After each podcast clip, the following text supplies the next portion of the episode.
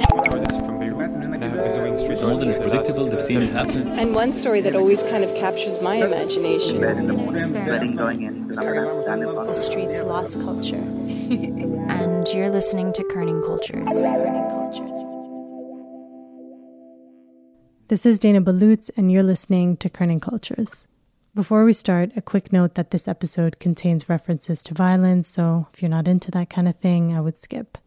My other note is that this is episode two of this series, so if you haven't heard episode one, I would go back and listen to that one first, so you can better follow this story. Oh, there's a team, there's a team. Oh God, I see him. Okay, so there's this video game. It's called P U B G. It's been around for a few years, but very quickly it became one of the most popular video games in the entire world. I've personally never played before, but YouTube is full of P U B G gamers streaming themselves playing. Be careful, uh, southeast, east. It's a multiplayer shooter game like others you might have heard of, Call of Duty or Fortnite.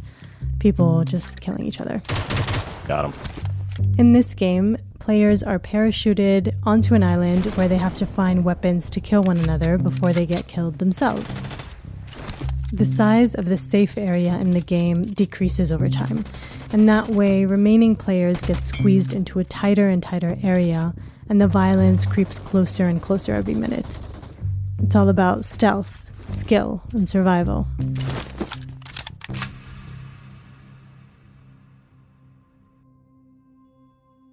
In our previous episode of this four-part series, we met Aizen, which isn't his real name. We're using a pseudonym to protect his identity. And Aizen was playing P U B G religiously. By twenty nineteen, like the video game, the size of the safe area in Afghanistan where he was living was also decreasing over time. More and more districts were falling under the control of the Taliban. All across Afghanistan, the Taliban are launching attacks on police and government forces, and even popping up in towns and cities to audaciously grab ground momentarily. Aizen grew up in Afghanistan. And in addition to playing his favorite video game, P U B G, he'd also spend long hours playing football. Very normal sixteen-year-old stuff. But all of that was taken away from him when he was accused of stealing a car. A crime he says he never did. In a rushed and inaccurate age assessment by the police, the authorities claimed that Aizen was eighteen, even though he was sixteen. And he was sent to one of the most notorious adult prisons in Afghanistan. Escaping from here is impossible. Impossible at all. Okay. From the main door, from the first door, till the prisoners, it's one hour in the car. Okay. Totally impossible to escape. It's huge. It's huge. What did you see happen there? A lot of things. Fighting, people trying to suicide. Okay. People complained, oh, this guy tried to rape me. After months in that place, he was released. But when he got out, his family blamed him for tainting their honor, for losing his job, and for not bringing any money home. And also because I had fin- crime, and they took my fingerprint. You cannot work anywhere after this. Sometimes you just lose your control, you cannot handle anymore. So Aizen decided to leave Afghanistan. A game no longer meant a football match or a P U B G session, but rather an entirely different kind of gamble with very real stakes. So when you try to go, they call it game. It, game is mean to try to cross. That's what we call a game. Oh, I'm going in a game. It means I'm, he's going to try tonight okay. or today. Okay. To try to cross illegally from Afghanistan into Iran, heading for Europe. This is Aizen, the most unlucky person in the world.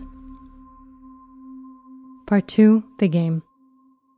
Producer Al-Shaybani takes the story from here.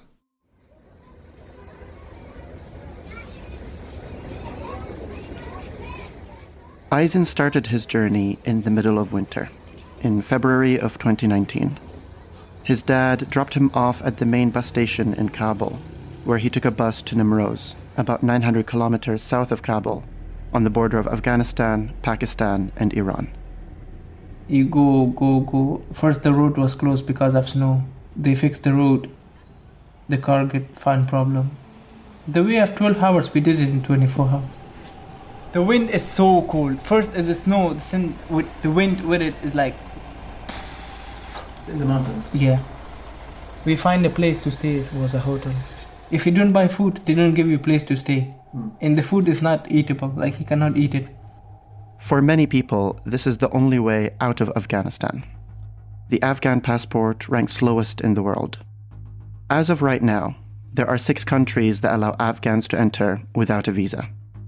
All six are island countries in the Caribbean or in the Pacific Ocean, halfway around the world. On top of that, there are only a handful of countries that give a visa to Afghans upon entry, places like Cambodia and Mozambique.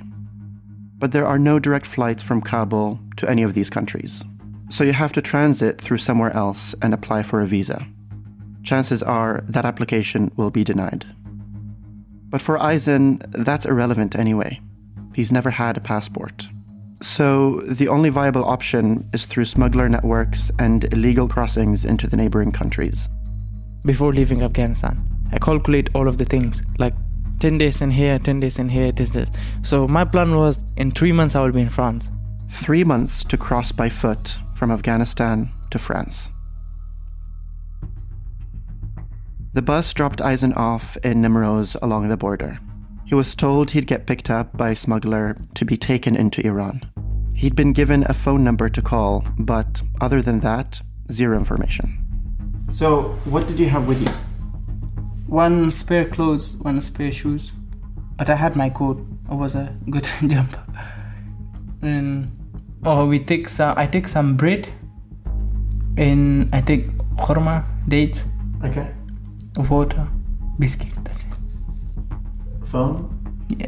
But the phone battery was so good. It works more than... It works for a week because you don't use it. Okay. Did you have any documents with you? I had my taskara. What is it? Afghani I D. By that point, he was with a big group, more than fifty people, near the border waiting to be picked up. A smuggler came, called out Aizen's name and a list of others, and took them to a guest house where they were told to stay and wait. They weren't sure what for, better weather or for the border patrol to move, but in any case, they slept for a night in that small, shabby halfway house. And in the morning, they were given a simple breakfast. It was just bread, but it was so good. Just bread? Yeah, bread more. With tea. But the bread was so good. It, was, it tastes so good. I remember the taste now. It was the last good breakfast that I eat. In your for, life? For three years. Okay. For three years. Early morning, wake up, it was nine o'clock, the person come. Who is Musafers of this person? Musafers, meaning travelers. I hate the name. Like, yeah, we. They come. We sat there four hours. They made the car. You know the car that I told you before, the Dachshunds? We call it Dachshund. Oh, like a pickup truck. Yeah. You know how many people in here? Just have a guess. Ten? Forty-two! Forty-two people. Wallahi, brother, forty-two. In the back of that car. All inside. Four in this side, four in this, four in this. Aizen showed me a picture of a pickup truck and explained how the smuggler would pack forty-two people in this one car. There's the driver, and in the passenger seat next to him, three kids were crammed on the floor, where the passenger's legs would be. And on the seat itself, two people sharing it. Then in the back, the three seats with four people squeezed together. On their lap, another four. It's the four-person seat, but they at eight. Then in the open back of the truck, everyone was shoved on top of each other. You know, and they go so fast. Okay. So fast. Like, in the, if you sit in the edge of the car, and the car jump is so painful. Nobody wanna sit. They told me sit, but they don't give me space. Wallah, you know, we call it pipe. He bum hit me in my back. Ooh, it was the painful. I, in, in this place, I said, the pain has started.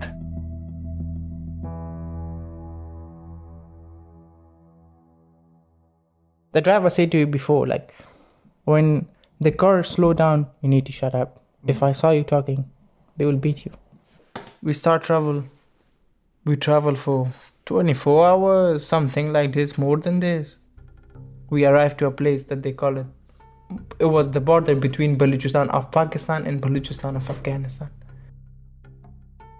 There is a province called Balochistan in Pakistan and another one in Iran, but it's a general area that spans the three countries, including Afghanistan. It's a mountainous region where borders are blurry and porous. It's very remote, so remote that Pakistan conducted nuclear tests there in the nineties. Aizen was unsure if they crossed into Pakistan or stayed on the Afghan side the entire time, but they were headed towards Iran. The group would get corralled into small tents. Smugglers would beat them often or force them to buy food at specific points. We start early morning again. We arrive in the mountains. Refugees, thousands of Afghans, but it's all mountain. Everybody's waiting for their, we call it, Rahbalad, the person who knew the way to walk with you to the Iran. So finally the person finds us. He come call, Musafer of this person.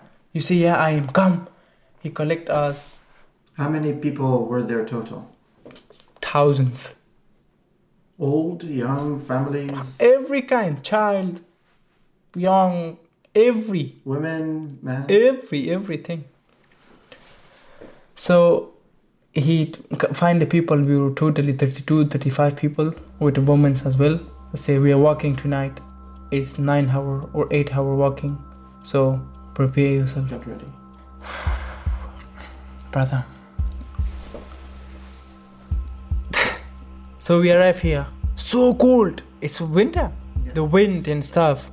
We had like small plastic bags that you can go inside the plastic bag, you close and you sit. But you know, when you spend more time and you the plastic gets sweaty, it's, you feel more cold. Yeah. We sp- I spent three nights in this mountain. In a tent? In a house? No house, no tent, no house. In the mountain. Just sleep in this plastic bag. Walk all the day, run from the police. Police was coming. We see the police is coming. Run, hide yourself. In one place they say the police is there. Run. Brother. Run, run, run, run, run. First it's mountain, you know, you don't, you cannot see anything, it's dark. I am kicking you, you're kicking me, he is kicking another person. Then he said, police, say it, all porn. They were making fun, wallah, there was no police. And then they laugh, ha ha ha ha. These Rahbalad guys, the walking guides, were messing with them. This was the game, one where rules are exploitative or non-existent. One that plays on power and abuse. A game where players quickly become disposable as soon as there's a problem. Something Aizen found out along the way. We walk for twenty, thirty minutes. Okay. Three people come in front of us and they ask, they say, oh, come here. And the smuggler say, run. He pushed one of them and we start running. Okay. And they run behind us. I run a bit and I twisted my ankle. Oh. I fall down. Run with the like with twisted ankle. I was literally crying, like it was so bad. I dislocated my ankle in this place. We arrived to a place that they say four person in one scooter, and the scooter driver, he was so fat, so so fat. He say, okay, I will take three. And you know what the thing? Some places when it's like hill and you cannot go up, then you need to push the scooter. Yeah. Whenever there was a hill, they had to push the scooter until it started and then run behind it and sit. But remember, Aizen's ankle was twisted. I say, we are gonna leave you. What? What can I do? Like, you cannot even drive. We need to push you to go. Yeah. We go for like two hours like this. We came down, we stayed there for an hour, and my ankle was hurting so bad. And my friends talk to, they go to the smuggler and say to the smuggler that this guy, he dislocated his ankle, and he saw, oh, he say, oh, why he didn't say before? Because the car left now, otherwise we'll put him in the car to go. Now there's no chance, he have to walk. We walked for a bit, and we were the last people. And the smuggler always say, come quick, he say. Otherwise, they will leave me, saying, go. We can know if we cannot walk, it's not, it's not our problem. We walk for a bit, then they give me like a stick, like a huge stick, like a wood. Say, walk with this. So I start walking with this slowly, slowly. I was dying, like It was so bad. From midnight to ten a m, Aizen had to walk on a twisted ankle. Some of the other refugees had paracetamol. They dissolved it in water and then soaked bandages in that water, which they wrapped around Aizen's ankle. You can imagine that didn't help much. My leg was numb all the way. I thought I lost my leg. I thought I lost because I was sitting in the street for an hour or thirty minutes. It was numb, totally numb. I buy, like, I, what do you call it? They do, like, you know, if I do like this, you feel pain. Oh, like a pinch. Yeah, yeah, I do this, I don't feel pain. Okay. I thought I lost my leg. I'm done. This is the main route for Afghan refugees headed to Europe. They cross into Iran and are joined by migrants from other Asian countries as they make their way to Turkey's eastern border. Aizen told me how getting trafficked through Iran followed a system. They were put in cars and driven between towns and cities. You drive. In these cars and trucks and vans that were sardined to the brim with people, driving four hours, six hours, nine hours. Stop the car, say, walk. Aizen would name towns and cities they passed through, places like Bandar Abbas and Shiraz. But for the majority of it, he's unsure of where they were. The only markers were bumps in the road and whether the car is moving or not. And then another car came, same thing. Once they reached the outskirts of a town, they couldn't drive through with that many people. Otherwise, they'd catch the attention of the local police. We stayed there. And so they'd be dropped off outside and had to hike around the town to avoid the authorities. You go up, you go down, you go up, you go down. Always on the fringes, skirting around the edges of society. Walking three hours, five hours, six hours, sometimes eight. I think it's important here to point out the size of Iran. It's four and a half times the size of Germany. Meaning, if you superimpose the map of Iran onto Europe, the northwestern corner would be in the U K, and the southeastern corner would be in Greece. It's huge. What was surprising to me was how big this system was. Not the people on the move, the refugees and migrants, but the people who were part of this network of smugglers. Aizen would describe in detail how they were pawned from one person to the next. Drivers, walking guides, guest house owners. Each time a different person. Every smuggler have contacts. They're not like one person work. They're like a group. They're like a huge community of these people who do this thing, and they know each other for a long time. So, for example, I'm a smuggler. You are a smuggler. I have people to send from Iran to Turkey. You cannot do it because you don't have the options or the opportunities or the facilities to do. You're like, oh, I know someone. Like, they get paid per person. It's like a huge group. It's not one, two person. Like, I feel like between all of the smugglers, ninety-five percent of them know each other.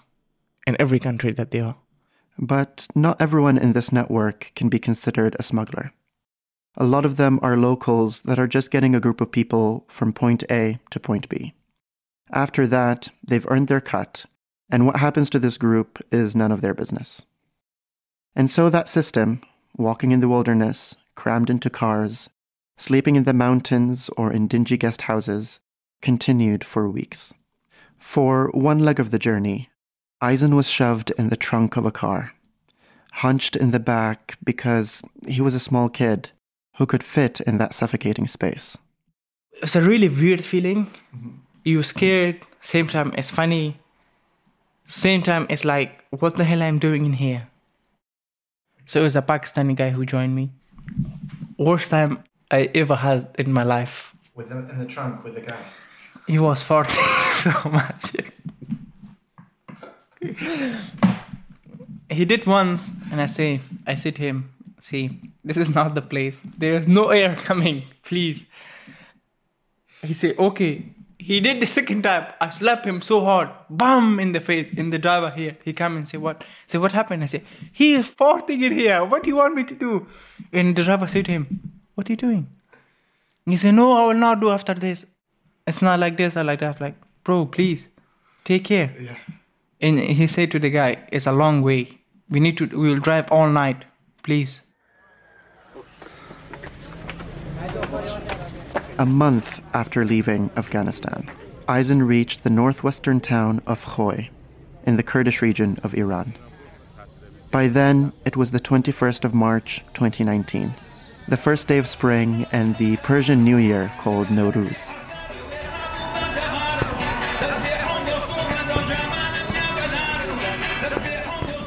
People in Iran and Kurdistan celebrate it by lighting big bonfires and fireworks. The entire town was festive. But the refugees couldn't join in. They were hiding from the authorities. The smuggler arranged for a local family to hide Aizen and the other migrants inside their house for a few days. Aizen told me how this family warned everyone not to freak out from the loud fireworks. Aizen laughed and said he's from Afghanistan. He's used to the sound of explosions.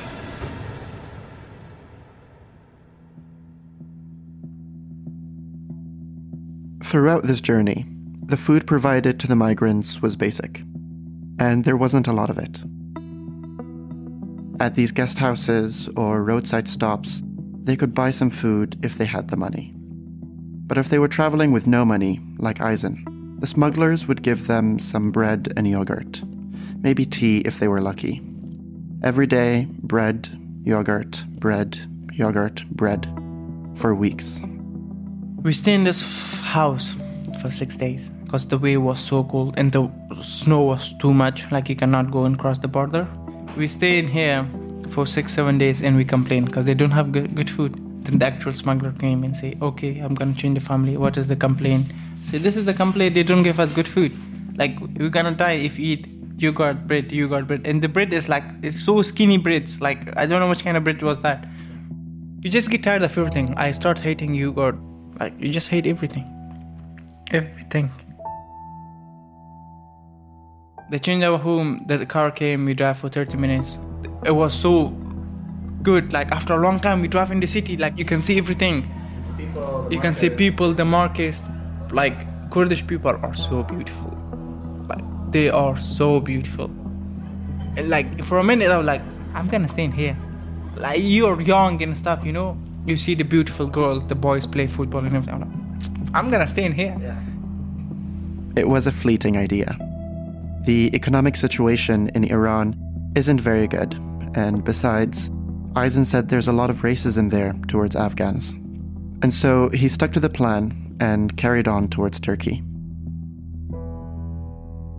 After the break, the group finally gets moving again, headed for Istanbul.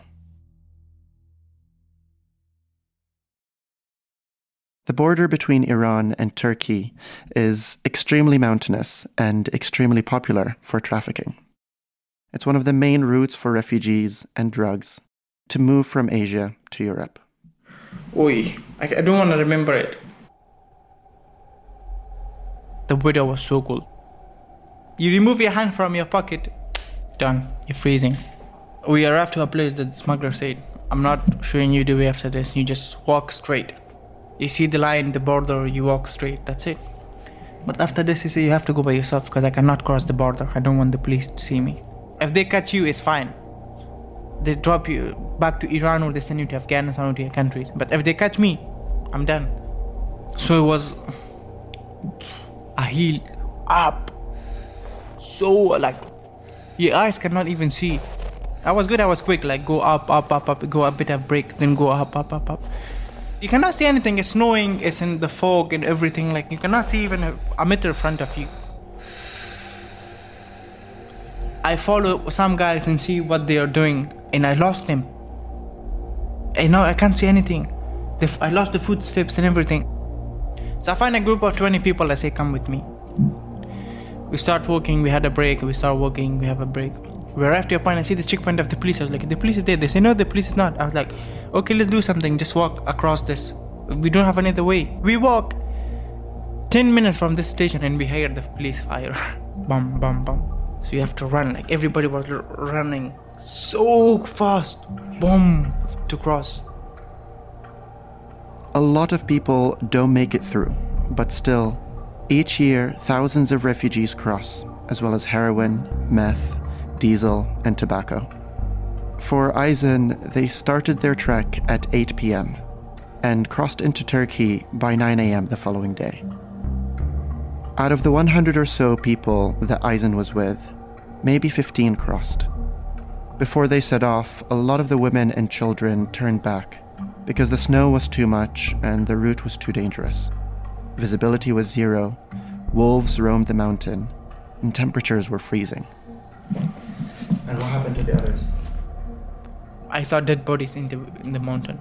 Dead bodies. One dead guy dead, and we took him to the other side. Like we left the person say, take him to his family stuff. He said, I don't know his family. Where do you want me to take him? It's not in my hand. We see dead bodies from before that you can just see the skeleton and stuff. That's it. And he said, yeah, that's it.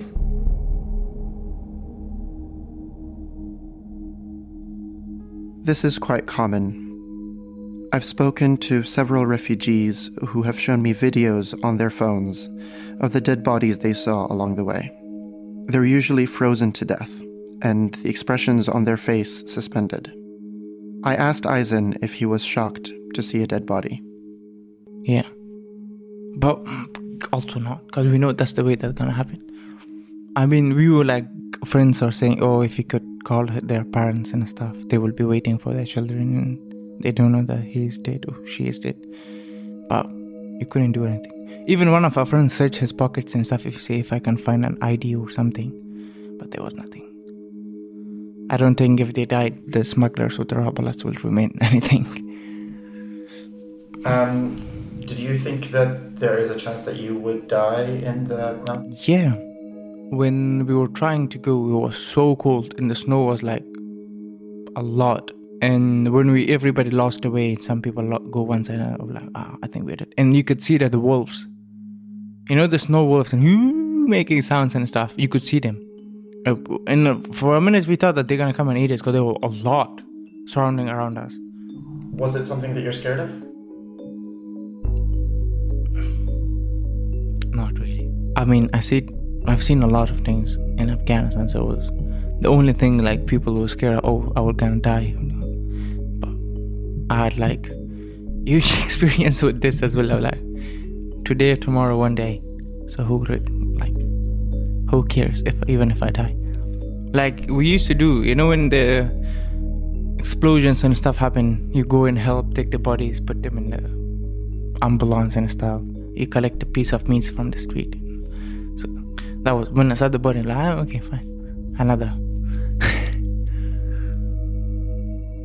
That, that's something you expect from the way that will happen. Like the danger is, it's a high chance I'm gonna die, it's a high chance I'm gonna get injured, high chance the police will catch me or somebody will rob me.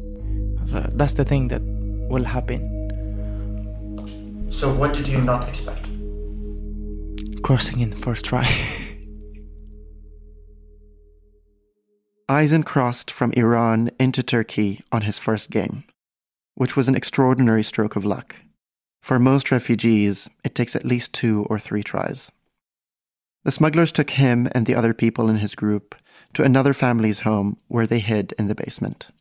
They stayed there for almost a month because one of the migrants hadn't paid the smuggler, so they were being held there until the money arrived. They'd spend all day waiting, trying to pass the time, playing football in the snow or taking turns to play video games on a phone. Stay in the room all day, nothing. You cannot go out, just stay. I was mentally tired. Like, I learned a bit of Turkish with these people. Like, I learned imsen, san nasisen, I learned. So I make friends with the son of this family who is like twelve, fourteen, fifteen years old, something. Okay. So everyone, every time they f- play football, they call me, hey, hey. And I go and play football in the ground. And the ball is so dirty. Like, it's snowing. It's muddy. Um, mad? Muddy. Yeah. Because he find a football. I show him a few tricks. He become my friends. Like, you know, in football, when somebody not makes you, so it's like, really, people say, oh, you get not make. I not make him three times with three different skills. He say, you have to show me this. I show him these skills. And then he become my friend. Aizen was able to play football, at least, and show off his nutmegging skills. That's when he passed the ball between your opponent's legs. was a way for him to pass time and to alleviate his declining mental health. By then, it was weeks of just eating yogurt and bread, weeks in the same set of clothes, weeks without a shower. But it did give Aizen's twisted ankle time to recover. From their safe house on the Turkish border with Iran, the refugees had to cross another snowy mountain pass by foot. This time, the snow was up to their waist. It was old man who cannot go, it was Pakistani. And the person who was showing us the way, he says, somebody help, nobody help. Like, you know, you feel sorry for some people. He's old. Yeah, he's old. And I'm like, nobody's helping. Like, everybody's living alone. I took him in my bag. He's much heavier than me. And I said to him, just hold yourself. I took him. Walk in the snow. Go, go, go, go, go, go, go. Three hours. And because of him, I get more in the snow. So for a few minutes, another guy helped me. And he said, he's too heavy. I cannot handle. His Pakistanis didn't help him, and I was so angry, and I fought with his Pakistanis, and the uh, smuggler told me, if they are not going to help him, why are you helping? Just leave him, let him die. I don't give a shit, just leave him. It's none of my business. If you cannot work, why you come here? You're old. I was like, nah. There's this Pashto proverb that Aizen taught me, and it goes, nikiko dar daria bandaz, which translates to, do good and throw it into the sea. There's the Arabic version too, if'al al-khair warmi fil bahar. It means to do good without expecting a return, without telling everyone. Carrying this old Pakistani guy on his back, the snow was up to Aizen's chest, but he carried him for three hours. The man prayed for Aizen the entire time. So this person was doing, making a lot of dua for me. Oh Allah tujhe ye kare, Allah tujhe. Like, okay, thank you. Just walk. The smuggler told me, when you arrive to the car, he will say to the driver that make you sit in the first seat, not in the back. We arrived there and I was waiting to sit there because I was so cold. They put this old man in the first seat. I was still in the back and I was so angry. I was like, okay. After all of this. My shoes were wet. My clothes were wet. We arrived to a place. It was, we call it Gawkhana, like all the cow place for cows and these things. Gawkhana? Yeah. It's, yeah, it's like a barn. It's like a barn. Yeah. So we arrive in here. And from that barn, where they stayed for a couple of nights, the journey was a lot more straightforward. The group was given fake I Ds by the smugglers, and with those, they traveled towards Istanbul in regular buses. Aizen says Turkish people were generally very kind. Roadside restaurant owners gave them some free food, and bus passengers helped hide them at roadside checkpoints. A couple of days later, Aizen arrived in Istanbul. On the outskirts of the city, the smuggler had a safe house where he kept the refugees. For context, Turkey has taken in more refugees than any other country in the world. More than four million.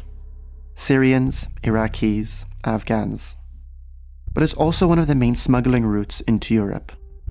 We've all seen the countless headlines and news stories about refugees arriving by the boatload onto Greek beaches. Cold, exhausted, but thankfully on dry land. At least seven hundred migrants reached the Greek islands by boat from Turkey yesterday, and on Lesbos, this is what they faced when they arrived. That route, despite how incredibly dangerous it is, is also expensive.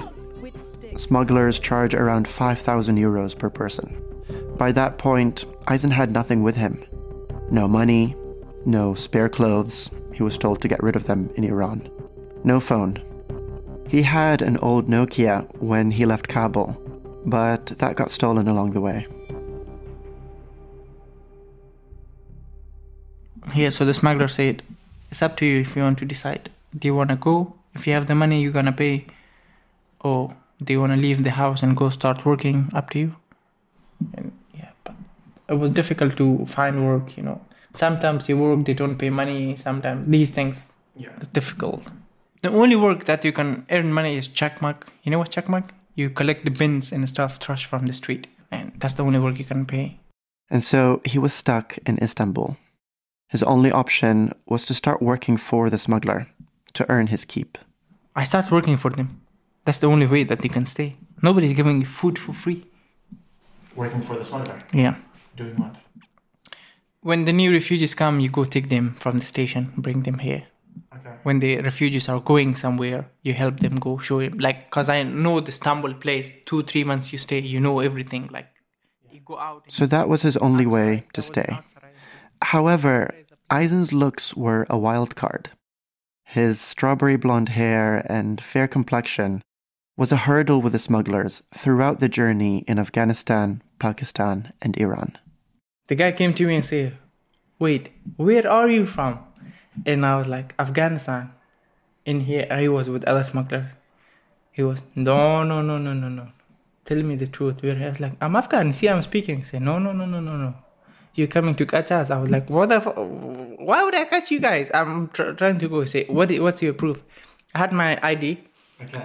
I showed him my I D. I was like, "See." And he was like, he was shocked. He was like, "You're the first Afghan I see like this. I'm working in here for a long time, okay, but you're the first Afghan that I'm seeing in this face." I was like, that's how I... But in Istanbul, this was something the smugglers took advantage of. Aizen didn't look like other Afghans, so he didn't stand out. One time, Aizen was guiding a group of migrants through Istanbul who had come through the same route he did, from Afghanistan, across all of Iran, through the snowy mountains, and into Turkey.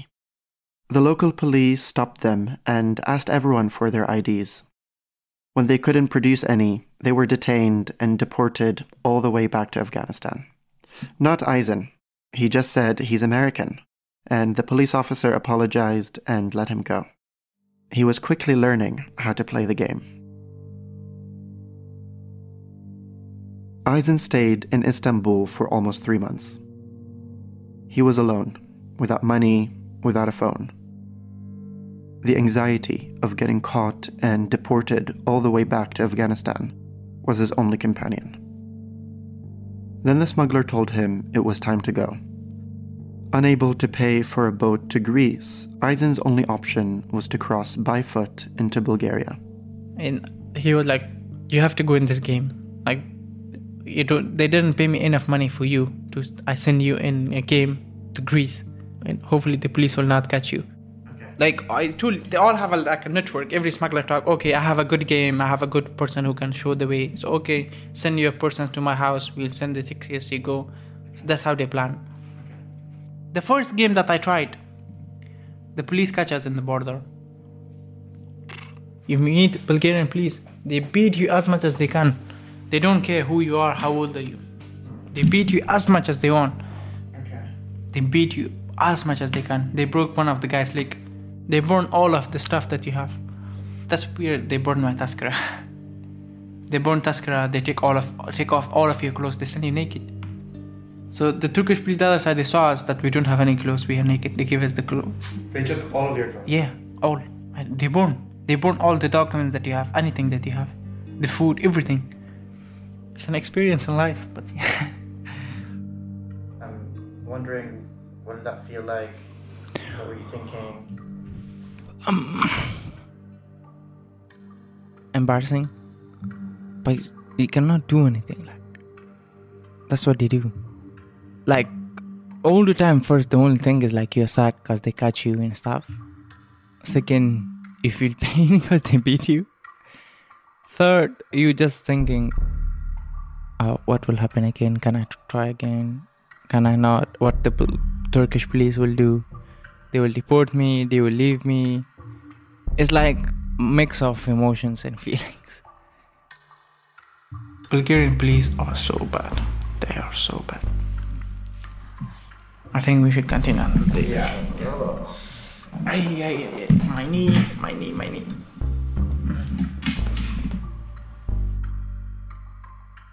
Aizen had left Afghanistan with the equivalent of twenty dollars in his pocket and had traveled more than six thousand kilometers to Istanbul.